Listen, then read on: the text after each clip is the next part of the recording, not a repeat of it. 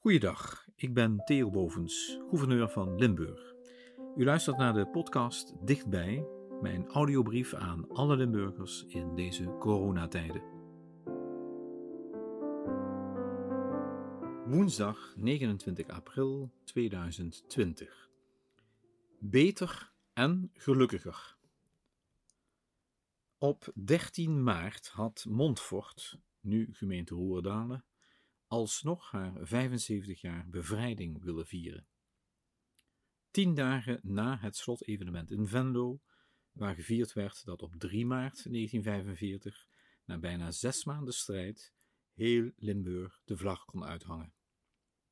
Maar wat in Venlo nog net wel kon, kon in Montfort al niet meer. Door corona. Bijzonder zuur vond ik dat voor die gemeente. Vooral omdat ze zo'n goede reden hadden om dat feest niet op 24 januari, de echte bevrijdingsdatum van Montfort, te vieren.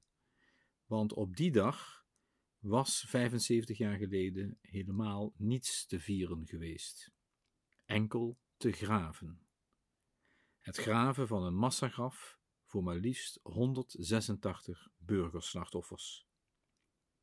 186 mensen die de bevrijdingsbombardementen niet hadden overleefd. 186 mensen die niet allemaal vandaar waren, maar juist naar daar waren gevlucht om te schuilen. Dat was ook de reden dat ze mij vroegen die vrijdag de 13e te komen spreken.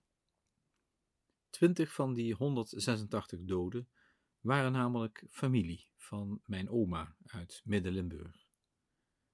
Het waren de aan haar verwante gezinnen Wevers en Thijssen die in Montfort kwamen schuilen, gevlucht uit Maasbracht en Wessem. En van die laatste plaats was de vader van het gezin Thijssen, Sef Thijssen, burgemeester geweest, totdat hij weigerde de loyaliteitsverklaring aan de bezetter te tekenen. In de eerste raadsvergadering na de inval in 1940 had Thijssen nog gezegd alle inwoners een betere en gelukkigere toekomst te gunnen. Een toekomst die voor die twintig familieleden en al die andere slachtoffers nooit meer zou komen. Natuurlijk vond ik het jammer daar niet te kunnen spreken. Mijn toespraak lag al een tijdje klaar. Maar nog veel spijtiger vond ik het voor al die vrijwilligers in alle kernen van Roerdalen. Vrijwilligers die al zeker anderhalf jaar in de weer waren voor een weekend lang herdenken en vieren. Een vieren dat er 75 jaar geleden niet in zat en nu, 75 jaar later, dus weer niet. Door de komst van een hele andere vijand. Voor al deze vrijwilligers was dat bijzonder spijtig. Net zoals voor al die mensen die in touw waren om deze maand een bus, de Vrijheid Express, net als in alle andere provincies, door heel Limburg te laten toeren. En natuurlijk het grote bevrijdingsfestival dat op 5 mei in Roermond had moeten losbarsten. Toch wil ik hen alle danken voor hun inzet.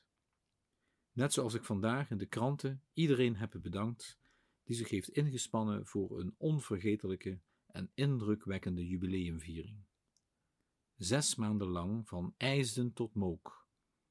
Alle Limburgers, alle vrijwilligers, alle media. Samen zorgden ze dat de erfenis van toen zich nu in ons hart kon nestelen. In de toespraak die ik voor 13 maart had klaarliggen, sprak ik zelfs over die jubileumviering als een inspiratiebron voor het waardig en weerbaar tegemoetreden van elke crisis die ons nu nog zou kunnen treffen.